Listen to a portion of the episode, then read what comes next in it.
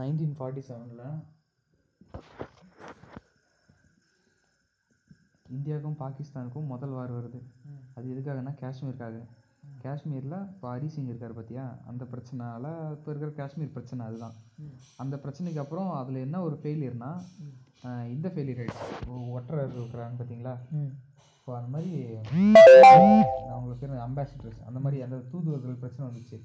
அப்புறம் இந்த ரா சொல்கிறோம் பார்த்தியா, இப்போ ரிசர்ச் அனலைசிங் விங். அந்த ரிசர்ச் அனலைசிங்கோட விங்கோட வேலை என்னன்னா எதிரி நாட்டை உழவு பார்க்குறது தான் அவங்களோட வேலை. இப்போ அது வந்து சிறப்பாக செயல்படணும் அப்படின்னு அது செயல்படலை அந்த காலத்தில். அப்புறம் வர வர காலத்தில் கொஞ்சம் கொஞ்சமாக ட்ரை பண்ணி வந்தாங்க.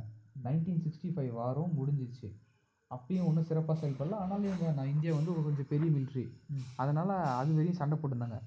ஸோ அந்த நைன்டீன் சிக்ஸ்டி ஃபைவ் வார் வரையும் கூட இந்தியாவும் பாகிஸ்தானும் மிலிட்ரி பவரில் ஒரு ஈக்குவலான நாடு அப்படின்னு சொல்லிட்டு நினச்சிருந்தாங்க. ஆனால் அதை சேஞ்ச் பண்ணதே வந்து எதிரானா nineteen seventy one Indo Pak Indo Pak அந்த பங்களாதேஷ் ரிபலேஷன் வார் தான் வந்து இந்தியான்றது நம்மளோட பெரிய சக்தின்றதை பங்களாதேஷ் நாம் தான் விடுதலை வாங்கி கொடுத்தோம் அந்த டைம். ஆமாம், அது இந்தியா வந்து பெரிய சக்தின்னு சொல்லிட்டு பாகிஸ்தான் உணர்ந்த வார் வந்து நைன்டீன் செவன்ட்டி ஒனில் வந்த இண்டோ பாக் வார் தான். அப்போது வந்து ஒரு ஆள் வந்து இது பண்ணுறாரு, அவருக்கு அவருக்கு பின்னாடி காலத்தில் வந்து அவரை பற்றி இந்திரா காந்தி இப்படின்னு வர்ணிக்கிறாங்க. என்னன்னா அவர் வந்து பிளாக் டைகர்னு சொல்லிட்டு அவர் இறந்ததுக்கப்புறம் ஒரு பேர் கொடுக்குறாரு ஒரு ஆளை, பிளாக் டைகர்னு சொல்லிட்டு. சோல்ஜரா? அவர் சோல்ஜர், அவர் ஒரு ஒற்றர். அவர் வந்து பிளாக் டைகர்னு சொல்லிட்டு சொல்கிறாங்க. அதுக்கப்புறம் அந்த இதை பற்றி பார்த்தோம்னா அவரை பற்றி பார்த்தோம்னா சிக்ஸ்டி ஃபைவ் வார்க்கு அப்புறம் ஒரு ஆளை பிடிச்சி இந்தியன் கவர்மெண்ட் என்ன பண்ணுது, அவர் வந்து ஒரு ராஜஸ்தானை சேர்ந்த ஒரு ஆள், அவனை பிடிச்சி அவன் வந்து ஒரு நடிக்கிற ஆள், நடிக்கும் போது தான் அவனோட இது அவனை பிடிச்சி பாக்கி அவனோட பேர் இதெல்லாம் எல்லாமே அழிச்சிட்டு அவனை பாகிஸ்தான் இப்போ இருக்க பற்றிய பிஓகே பாகிஸ்தான் ஆக்குபைட் காஷ்மீர் அந்த காஷ்மீருக்கு அனுப்பி வச்சிடுறாங்க. அனுப்பி அவனோட மொ ப்ரைமரி டாஸ்க் என்னென்னா பாகிஸ்தான் ஆர்மியில் சேர்றது. அவன் பாகிஸ்தான் ஆர்மியில் சேர்ந்து நல்லா பர்ஃபார்ம் பண்ணி பாகிஸ்தான்லேயே ஒரு நல்ல போஸ்டிங் போயிடுறான், ஆஃபீஸர் ரேங்கில் மேஜர் ஆயிடுறான் பாகிஸ்தானில். ஸோ பாகிஸ்தான்லேயே மேஜர் ஆகிட்டு எந்த ஒரு பிளான் பண்ணாலும் சரி அது வந்து இந்தியாவுக்கு தெரிஞ்சிடும். இவன் தான் சொல்லிவிடுவான். பாகிஸ்தான் எவ்வளவோ ட்ரை பண்ணி சூப்பரான பிளான்ஸ்லாம் போடும், எல்லாமே பண்ணோம். ஆனால் அது இந்தியன் கவர்மெண்ட்டுக்கு தெரிஞ்சு ஒன்றுமே இல்லாமல் போயிடும். இது எப்படி நடக்குதுன்னு யாருக்குமே தெரில. அவர் வந்து பயங்கரமாக பண்ணினே இருக்கிறாங்க, ஆனால் எல்லாருக்குமே தெரியுது. யாரோ ஒரு ஆள் வந்து நம்ம டீம்லேயே இருக்கிறாங்க, நான் இவங்க தான் லீக் அவுட் பண்ணுறாங்கன்னு சொல்லிட்டு எல்லாருக்குமே தெரியுது. ஆனால் யாரும் கண்டே பிடிக்க முடியல. கடைசியில் நான் எடுத்து மறுபடியும் அவனுக்காக ஹெல்ப் பண்ணுறதுக்காக இன்னொருத்தர் அனுப்புகிறாங்க.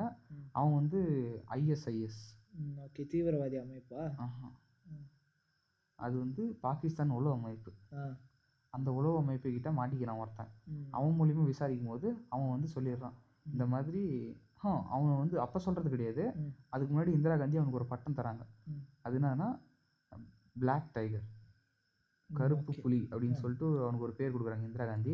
அந்த பிளாக் டைகர் யார் யாருன்னு தர்றாங்க, கடைசியில் எங்களால் கண்டுபிடிக்க முடியல. பாகிஸ்தானுக்கு தர்றான், ஆனால் கண்டுபிடிக்க கடைசியில் வந்து அந்த இங்கேருந்து அவனுக்கு ஹெல்ப் பண்ணுறதா ஒரு உள உளவாளி அனுப்புகிறாங்க. அந்த உளவாளி வந்து மாட்டிக்கிறாங்க ஐஎஸ்ஐ கிட்ட.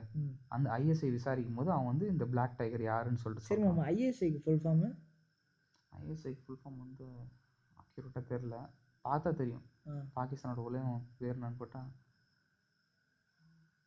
இன்டெலிஜென்ஸ் அசோசியேஷன் சம்திங் வரும். இந்தியா வந்து ரிசர்ச் அனலைசிங்.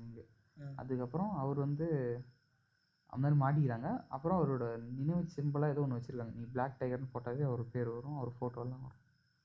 அவர் இதுதான் கான்செப்ட்டு, இதுதான் மூலமாக. ஸோ வந்து அவர் கிடைச்சாரா இல்லையா?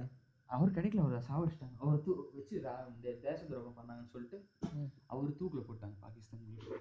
பாகிஸ்தான் தூக்கில் போட்டாங்களா? ஆனால் அவர் கண்டுபிடிச்சிட்டாங்க. ம் கண்டுபிடிச்சிட்டாங்க. அவர் ஒரு மேஜர், இந்த மாதிரி இந்தியாவிலேருந்து வந்தார், யார் என்னன்னு கண்டுபிடிச்சிட்டாங்க. கடைசியில் விஸ்வரூபம் படம் மாதிரியா?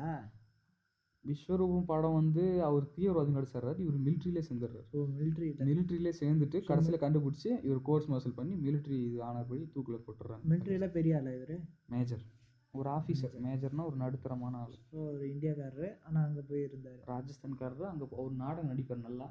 அவர் அங்கே போய் அங்கேயே சேர்ந்து அங்கே மிலிட்ரியில் எல்லாமே இது பண்ணி கடைசியில் எல்லா தகவலும் சொல்லியிருந்தார். சொல்லி கடைசியில் ஒற்றர்கள் மறுபடியும் மாட்டிக்கிறாரு, அவர் அங்கே தூக்கில் போட்டுறாங்க.